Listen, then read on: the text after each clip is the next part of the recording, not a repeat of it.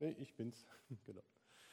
Es gibt manchmal Momente, wo man so merkt, dass das, was man inhaltlich vorbereitet, auf einmal so eine ganz andere Richtung nehmen müsste, weil sich die Umstände dermaßen krass verändern wie in dieser Woche. Ich freue mich ja manchmal wirklich auch Perikopentext predigen zu können, den vorgeschlagenen Predigtext, und den haben wir eben gehört aus 1. Korinther mit Elia und der Witwe. Und das war auch bis Dienstag alles in Ordnung. Und dann stellt sich halt die Frage, kann man von Dürrezeiten und der Versorgung von Gott in dieser Zeit reden, angesichts der Bilder, die wir seit Tagen in den Medien rauf und runter sehen können? Irgendwie wirkt das Thema so deplatziert, wenn man vor Augen hat, wie die Wasserwalzen sich durch unser Land hindurchgezogen haben und so viel Verwüstung angerichtet haben. Wir haben dann überlegt, machen wir was anders, bleiben wir bei dem Thema und haben gesagt, nein, wir bleiben dabei. Denn auch wenn natürlich jetzt gerade viele davon betroffen sind, so sind doch die anderthalb Jahre und Monate, die wir erlebt haben in letzter Zeit, doch eher mit Dürre und Mangel zu vergleichen. Und deswegen gewähre ich euch heute am Anfang mal so einen kleinen Einblick in meine Predigtwerkstatt und sage auch ehrlich, ähm, mir ist seit langem nicht mehr so schwer gefallen, die Predigt zu schreiben und die Gedanken zu fassen, die dann auch vielleicht gesagt werden sollten. Von daher nehme ich euch mit hinein in meinen Gedankenbruch, äh, Steinbruch und werden mal sehen, wo wir am Ende landen werden. Denn es ist natürlich so, dass diese Ereignisse so überhand genommen haben, dass man sich immer fragt, ja, wie ist das denn so? Wenn jetzt gerade so viele Menschen von einer Überschwemmung betroffen sind und wir aber eigentlich das Gegensätzliche erlebt haben, dass wir einen Mangel erleiden, dass wir irgendwie innerlich eine Dürre erlebt haben. Diese Zeit der Dürre, die wir erlebt haben, sie war intensiv. Wir mussten auf vieles verzichten. In so vielen Bereichen hat die Pandemie uns den katastrophalen Mangel aufgezeigt, sei es im Bereich des Gesundheitswesens, der Digitalisierung, im Schulsystem, der politischen Entscheidungs- und Kommunikationswege und vielen, viel mehr. Und auch wettertechnisch können wir einfach sagen, dass die letzten zwei Jahre, die wir erlebt haben, eben von eher Trockenheit und zu wenig Wasser und Regen geprägt waren. Und nun haben wir eben diesen krassen Gegensatz der letzten Tage vor Augen, wie die Wassermassen sich durch die Landschaft ziehen und alles mitreißen, was sich ihnen in den Weg stellen. Und in diesen Widersprüchen ist irgendwo Gott zu finden, weil ich glaube, das Leben an sich, das Leben in dieser Welt, in Gottes Schöpfung, die gefallen ist, ist eben genauso widersprüchlich zwischen der Dürre und sinnflutartigen Überschwemmungen. Irgendwo dazwischen handelt und wirkt Gott. Er ist da. Und das glaube ich und das möchte ich eben zu Beginn der Predigt festhalten. Das war so der erste wichtige Gedanke, dass Gott trotzdem da ist. Und dann stellte ich mir halt die Frage, wie komme ich jetzt von diesem Punkt zum Predigtext? Wie gelingt die Kurve dahin zu beschreiben, was passiert eigentlich in 1. Könige 17, das was Dietrich eben vorgelesen hat? Immer wenn eine solche Katastrophe passiert oder irgendein anderes Unglück geschieht, wird ziemlich schnell danach gefragt, wer ist eigentlich verantwortlich dafür? Und die gestrigen Nachrichtensendungen haben diese Frage sehr deutlich gestellt. Hätte man die Bevölkerung mehr schützen können? Hätte man mehr im Vorfeld tun können, indem man zum Beispiel auf die Warnung von Experten gehört hätte, die genau diese Massen modelliert haben und gesagt haben, so wird es kommen. Wer hat Schuld? Gibt es politisch Verantwortliche, die man zur Rechenschaft ziehen kann? Und in der Tat gibt es wohl auch hier einen Zusammenhang von politischen Entscheidungen, die irgendwann in grauer Vorzeit einmal gefällt wurden und den Spätfolgen, die jetzt zu sehen sind. Die Stichworte wären Flussbegradigung, Bodenversiegelung, klimapolitische Entscheidung bzw. Fehlentscheidung, der Umgang mit Agrarflächen. Das Fatale daran ist, dass diese Entscheidungen, die irgendwo in irgendeiner Behörde oder wo auch immer gefällt worden sind, von einigen wenigen ganz viele auf einmal in Not stürzt. Dass die Auswirkungen von dem, was da zu sehen ist, auf einmal einzelne Personen betrifft, die überhaupt gar keine Schuld daran tragen, dass das so gekommen ist. Unschuldig betroffene Menschen, die alles verloren haben. Und an der Stelle möchte ich mit euch einen ersten Blick auf unseren Bibeltext und seine Vorgeschichte werfen. Denn auch er spielt sich auf diesen beiden Ebenen ab. Einmal auf der Bühne der großen Politik, wo Entscheidungen gefällt werden, und auf der Ebene von unschuldig betroffenen einzelnen Personen, hier Elia, die Witwe und ihr Sohn. Zunächst einmal die politische Ebene. Der Titel des Buches, aus dem unser Predigtext stammt, lässt ja schon vermuten, dass man in ihm mancherlei über das Wirken der Könige Israels erfahren kann. Insbesondere das, was sie getan haben, äh, ob es Gott gefällt oder ob es den Herrn missfällt. Und einmal dürft ihr raten, wie das historische Urteil in dieser Zeit ausgefallen ist. Richtig, sie taten, was dem Herrn missfiel. Sie richteten sich nicht nach seinem Wort, achteten nicht auf seine Gebote. Die Könige spannen politische Intrigen, ihre Söhne, die den Thron erbten, folgten den Sünden ihrer Väter, so heißt es dort, statt die Not des Volkes zu lindern und die Missstände anzugehen und etwas neu aufzubauen.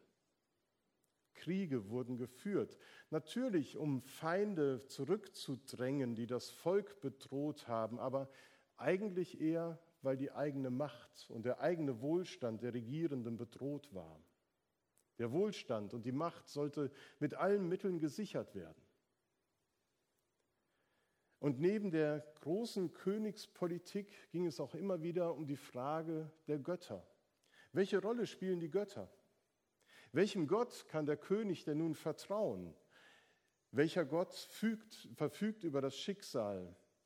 Von welchem Gott kann man Hilfe und Wegweisung erwarten? Und damals war die Frage, ist es Baal, der Fruchtbarkeitsgott? Ist es die Göttin Aschera? Oder vielleicht doch Jahwe, der Gott unserer Vorväter, der aus der Wüste, der das Volk versorgt hat mit Manna. Politik und Religion waren eng miteinander verflochten. Und so lesen wir in Kapitel 16 von König Ahab, er regierte 22 Jahre in Samaria und auch Ahab tat, was dem Herrn missfiel. Noch schlimmer als alle seine Vorgänger. Mit allem, was er tat, schürte er den Zorn des Herrn, des Gottes Israels, so sehr wie kein anderer israelischer König vor ihm. Es ist sozusagen die Spitze erreicht. Schlimmer kann es nicht mehr kommen. Und auch hier kann man dann die Frage stellen, hätte diese Entwicklung verhindert werden können? Hätte es aufgehalten werden können, dass das Volk in eine so schlimme Lage gerät und Not leidet. Man kann sagen, ja, hätten sie. Denn auch Gott hat damals immer wieder Experten zu dem König geschickt. Damals hießen sie Propheten. Und sie haben sehr deutlich gemacht, wenn ihr nicht umkehrt und euch wieder Gott anvertraut und seinen Geboten gehorcht, wird etwas passieren, was für das ganze Volk und für euch zur Katastrophe werden wird. Und sie hörten nicht auf die Worte der Propheten. Sie schlugen alle Warnungen in den Wind. Und das Ausmaß der Ungerechtigkeiten und Sünden wuchs so an, dass eine Antwort von Gott jetzt überfällig war. Und diese folgt mit einem Paukenschlag, mit dem Auftritt des Propheten Elia, der mit einem Mal auf der Bildfläche erscheint und im Namen Gottes König Ahab ins Gesicht sagt, ich schwöre bei Gott, dem Herrn, dem Gott Israels, dem ich diene, es wird in den nächsten Jahren weder Regen noch Tau geben, bis ich es sage. Damals wurden solche Dürrezeiten, andere schicksalshafte Ereignisse wie Kriege dem zornigen Handeln Gottes zugeordnet. Gott sendet die Dürrekatastrophe als Antwort auf die Gottlosigkeit der Könige und ihres Gefolges. Und auch heute werden solche Zusammenhänge schnell hergestellt und gemutmaßt, dass zum Beispiel die Corona-Pandemie, die Überschwemmungen und andere Naturkatastrophen Gottes Strafe sind. Es gab schon vor einigen Jahren mal ein richtige Katastrophe, das war der Tsunami in Asien. Und da habe ich mal einen Artikel aus den USA gelesen, wo ein sehr frommer Journalist aus den südlichen Staaten ähm, gesagt hat, jetzt endlich straft Gott das heidnische Volk Asiens. Und wenige Wochen später war, glaube ich, New Orleans oder irgendeine andere Stadt komplett unter Wasser. Wo sind jetzt die Heiden? Das hat mich damals schon immer äh, gewundert, dass man diese Zusammenhänge so schnell herstellt und ich wäre da eher sehr vorsichtig, denn ich sehe das so, dass schließlich die Not und die Katastrophe auch gläubige Menschen betrifft. Die Pandemie genauso wie jetzt die Überschwemmung. Die Gemeinde Hagen ist komplett kaputt. Der ganze Innenraum, das, was hier steht, ist alles mal weggespült. Das ganze Wasser drin, müssen wir uns mal vorstellen. Nein, Gott schickt nicht diese Katastrophe. Vielmehr lässt Gott es zu. Er lässt es geschehen. Er lässt es wohl, so meine Gedanken, eben halt doch so sein, dass wir die Konsequenzen unseres eigenen Fehlverhaltens, unseres egoistischen, ausbeuterischen, maßlosen Lebensstils dann doch irgendwann tragen müssen. Und auch in 1. Könige 17 wird nicht gesagt, warum die Dürrekatastrophe kommt und was ihre Ursache ist. Davon ist nicht die Rede, sondern der Prophet kündigt sie nur an. Sie wird kommen. Woher sie kommt, warum sie kommt, sagt er nicht. Aber er sagt, sie wird erst enden, wenn er es sagt, im Auftrag Gottes. Und wie sich dann eben zeigen wird, erweist sich Gott in dieser Not als einer, der sich kümmert, der sich sorgt, der den Blick auf die einzelnen unschuldigen Menschen lenkt und sich um sie kümmert. Und genau das steht aber in Frage bei denen, die Verantwortung tragen. Es wird ja schon gar nicht mehr geglaubt, dass der Jahwe Gott irgendetwas tun könnte. Man hat ein Standbild der Aschera aufgebaut. Man hat dem Baal einen Tempel gebaut und ihn verehrt, weil man von ihm glaubt, dass er retten kann, dass er Fruchtbarkeit und Ernte bringen kann. Der Zeltnomadengott aus grauer Vorzeit, der soll der wahre und einzige Gott sein? Nein. Israel erwartete von Baal dem Weltenlänger, den Erhalter, der, die Versorgung, die lebensspendenden Regenmassen, damit Ernte und Frucht gedeihen kann. Von ihm erwarteten sie Schutz vor den bösen, todbringenden Chaosmächten. Und all das zeichnet eigentlich den Gott der Bibel aus, wie sie es gehört haben von ihren Vätern und von ihren Müttern. Hat nicht Jahwe die Welt geschaffen? Hat er nicht gesprochen und es ist entstanden? Hat er nicht das Tohu Wabohu, wie es am Anfang der Bibel sagt, besiegt, das Chaos und Lebensraum für alle Menschen entstehen lassen? Alle Menschen verdanken doch ihm ihre Existenz und das Volk Israel sein Dasein. Und die Geschichten der Vorfahren, sie machen es doch deutlich dass Gott sie versorgt hat, zum Beispiel während der Wüstenwanderung von Ägypten in das verheißene Land. Und die Dürrekatastrophe, die nun hereinbricht, die wird es eben zeigen, ob Baal wirklich der Gott des Lebens und der Fruchtbarkeit ist, ob die Israeliten ihre Hoffnung auf den richtigen Gott setzen oder ob sie falsch liegen. Und das Kräftemessen zwischen Baal und Jahwe gipfelt ja dann im Gottesurteil auf dem Kamel so wo ein ostwestfälisch anmutendes Wettgrillen veranstaltet wird. Nachzulesen dann in Kapitel 18. Und da erweist Jahwe seine Macht. Da zeigt er sich als der Gott, der die Dürre beendet und es regnen lässt und den Segen zurückgibt. Er ist der Erhalter der Welt und der Erntebringer. Drei Jahre dauert diese Dürrekatastrophe. Wenn wir es lesen, 67 Verse, und das ist im Alten Testament eine lange Wegstrecke. Drei Jahre vergehen zwischen der Ankündigung der Dürre und dem erlösenden Regen.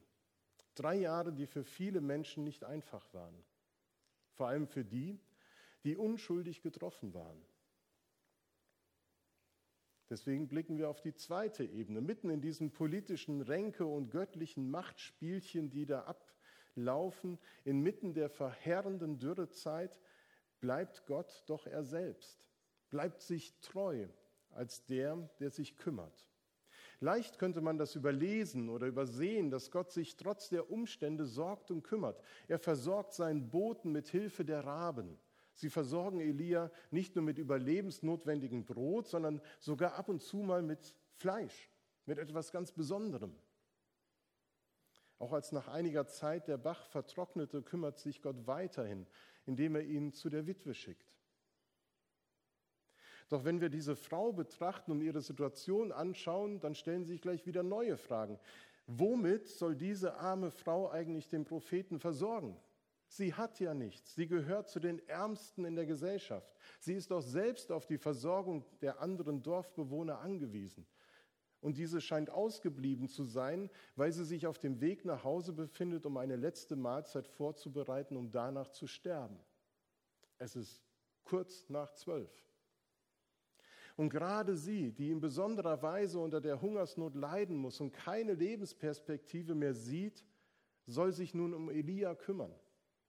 Was soll sie auftischen? Luftbrot? imaginäres Essen und Trinken, wie es mir von meiner Tochter im Garten oft serviert wird?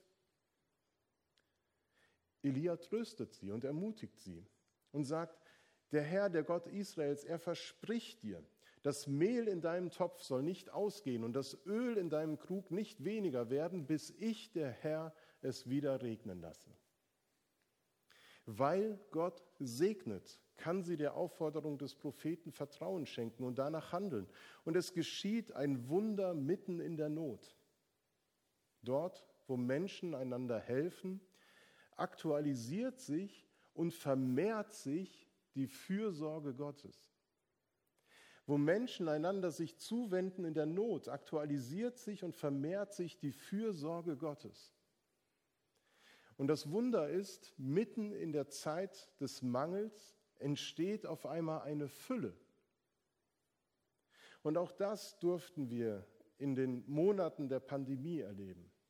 Und auch das wird in diesen Tagen der Überschwemmung erlebt von den Betroffenen. Sie beschreiben das, wie Menschen, die selber Hab und Gut verloren haben und nichts mehr haben, sich um andere kümmern, zusammenstehen, zusammenhalten, versuchen, das Möglichste irgendwie zu retten. Menschen, deren die Covid-19-Pandemie so zugesetzt hat, setzen sich trotzdem für andere ein. Es ist eine enorme Hilfsbereitschaft und vor allen Dingen auch Spendenbereitschaft vorhanden. Dass dort, wo so oft eben Mangel herrscht an Zeit und Hilfsbereitschaft oder auch an Geld, es auf einmal im Überfluss da ist. Das sehen wir immer wieder, wenn vielleicht auch heute bei der Kollekte, wie viel Geld auf einmal da ist, um da die Not zu lindern. Auch hier finden wir diesen starken Gegensatz. Auf der einen Seite den Fluch von der Dürrezeit und dem wird der Segensspruch von Mehl und Öl entgegengesetzt. Und dieser Segen ist so elementar wichtig. Er bedeutet nämlich Stärkung auf dem Weg durch die Krise, Versorgung in der Dürrezeit, bis der erlösende Regen kommt. Mit Gottes Segen ist es möglich, durchzuhalten, auszuhalten, zu hoffen, zu warten, bis das Ende der Katastrophe da ist. Und das wünsche ich den Betroffenen der Flutkatastrophe natürlich, aber auch uns, die wir nach wie vor unter den Folgen der Pandemie leiden. Und angesichts der steigenden Zahlen fragt man sich ja schon wieder, ist das, was wir gerade erleben, nur eine Verschnaufpause vor der vierten Welle? Oder können wir doch mit dauerhaften Freiheiten, Planungssicherheiten unser Leben fortführen? Aus meiner persönlichen Sicht wohl eher letzteres, denn wir mussten vorgestern unseren lang geplanten Urlaub auf Texel absagen, weil die Niederlande wieder Risikogebiet ist. Wir haben uns da wirklich sehr darauf gefreut, auf eine schöne, erholsame Zeit mitten in den Dünen zu zelten. Diesmal mit wärmeren Schlafsacken ist Decken als letztes Jahr. Aber es soll nicht so sein. Aber wir haben schon wieder eine gute Alternative gefunden, werden dennoch eine erholsame Zeit im August haben. Aber das hat so viel Kraft gekostet letzte Woche. Zu merken, man freut sich auf etwas und hat gehofft, wir haben im Januar gebucht, dass die Zahlen so sind, dass wir es durchführen können im August, dass wir wenigstens noch bis Ende August und Anfang September halten, aber war nicht so. Und da merke ich an diesen Momenten selber, wie wichtig das ist, dass man versorgt wird mit einem kleinen Stück Brot, mit ein bisschen, was gerade noch einmal für die nächste Etappe Kraft gibt. Dass wir darauf angewiesen sind, dass Gott uns mit Nahrung versorgt, mit Kraft, mit Zuversicht. Und das ist eben nicht immer einfach in Zeit, wo kulturell und eine, eine kulturelle und spirituelle Dürre herrscht. So hat es ein Theologe geschrieben. Es herrscht eine kulturelle und spirituelle Dürre. Und wir merken, dass Hunger und Durst nicht nur nach Brot und Wasser gehen, sondern sinnbildlich für so vieles stehen, wo wir Mangel erleiden. An menschlicher Nähe, an Berührungen, Umarmungen, realer Gemeinschaft in 3D, dass wir uns so sehen können und nicht nur auf einem Bildschirm. Wir sehen uns nach Gemeinschaft unter Gottes Wort als Wegzehrung für die Woche in Hauskreisen, in den Präsenzgottesdiensten. Und vielleicht könnt ihr euch nachher beim Kirchencafé oder auch später dann nochmal darüber unterhalten, was waren eigentlich deine Töpfe, die dir in den letzten Monaten immer wieder Kraft gegeben haben. Woraus hast du Nahrung und Kraft gezogen? Welche sind vielleicht auch versiegt, wie der Bach Krit? Viele von uns haben wie die Raben im letzten Jahr gearbeitet und gewirkt, haben sich um andere gekümmert, haben andere versorgt. Wir haben mit den Videogottesdiensten wenigstens so ein klein wenig geistliche Nahrung in die Häuser gebracht. Und bei all dem vielen, was sonst gelaufen ist, da wird manchmal sicherlich auch ein richtiger Leckerbissen dabei gewesen sein was Menschen gut getan hat, was du ihnen gebracht hast, was du für sie getan hast. Aber letztlich war es nur ein Zwischensegen, aber ein wichtiger. Und ich glaube, es ist wichtig, dass wir nicht nachlassen, die Fürsorge Gottes mit dem, was wir tun können, zu aktualisieren und zu vermehren. Dass wir Gott fragen, wo kann ich zum Segen werden? Wo kann ich einen Menschen etwas Gutes tun? Ein letzter Gedanke zum Schluss. Die Dürre ist nicht nur eine Metapher für einen Seelenzustand. Da geht es nicht nur um etwas, was ich innerlich erlebe. Essen, Trinken, Regen, das sind Dinge, die global gesehen auf unserer Welt alles andere als selbstverständlich sind, die nicht immer und schon gar nicht allen Menschen einfach zur Verfügung stehen wie uns. Die letzten Sommer waren so trocken, da konnten wir vielleicht etwas mehr davon erahnen, was es bedeutet, dass Regen zu seiner Zeit kommt, damit es wachsen kann. Und die total gegensätzlich und schrecklichen Ereignisse von zu viel Regen zur Unzeit der letzten Tage lassen uns mit Wucht hoffentlich wieder wahrnehmen, dass es neben Corona noch andere wichtige Themen gibt, die die ganze Weltgemeinschaft betrifft und anpacken muss. Klimawandel ist mit Corona nicht vorbei, auch wenn er lange Zeit nun aus dem medialen Fokus geraten ist. Jetzt ist er wieder da. Und auch wenn jetzt diskutiert wird, ob das ein extremes Wetterphänomen war, das alle 200 oder 150 Jahre auftritt, oder ob es wirklich eine Folge des Klimawandels ist, ist es eigentlich egal, denn wir sollten dennoch anfangen, ins Nachdenken, Umdenken und Handeln zu kommen, und zwar jeder von uns. Wie gesagt, über die Ursachen und Gründe der Dürre wird in 1. Könige 17 in der Perikope wenig bis gar nichts gesagt. Aber eines wird deutlich, die Witwe und ihr Sohn haben keine Schuld daran. Sie stehen auf diese Weise vielleicht exemplarisch für all die Menschen, die am wenigsten für die Gründe der klimatischen Katastrophe von damals verantwortlich sind, aber die am meisten darunter leiden. Und wenn wir dann weiterlesen im Erste Königebuch, dann werden am Ende nicht nur die politisch Verantwortungsträger wie König Ahab und seine Frau Isabel zur Umkehr gerufen. Es wird nicht nur danach gefragt, wer ist schuld und wir finden den einen. Nein, das ganze Volk, jeder Einzelne ist aufgerufen zur Umkehr. Jeder soll Verantwortung für die Gemeinschaft übernehmen. Und ich glaube, das gilt für uns genauso heute. Jeder Einzelne muss sich fragen, was kann ich dazu beitragen, dass die Pandemie eben ein Ende findet. Das fängt mit der Einhaltung von Regeln an und geht weiter vielleicht jetzt im Moment über die Frage, ob mein Zögern bei der Impfung jetzt im Moment angesichts der Lage wirklich noch angebracht ist.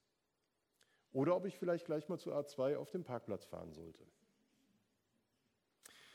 Jeder von uns kann sich fragen, was er zu einer Verbesserung des Klimas beitragen kann. Und wenn ich mir kein E-Auto leisten kann, dann könnte ich mich fragen, ob ich vielleicht die Flächen vor meinem Haus oder in meinem Garten verändern kann. Ob sie wirklich so versiegelt sein müssen oder ob es da Alternativen gibt.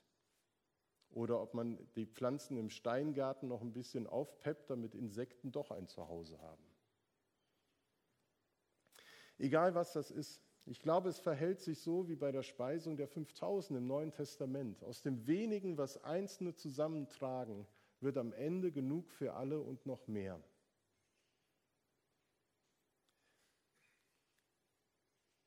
Viele Bruchstücke, die man irgendwie rausgeschnitten haben, nehmt sie mit. Wir hören erstmal ein Musikstück und dann kommen wir aber zum Abendmahl. Auch ein wichtiger Aspekt, zu dem ich gleich was sage. Amen.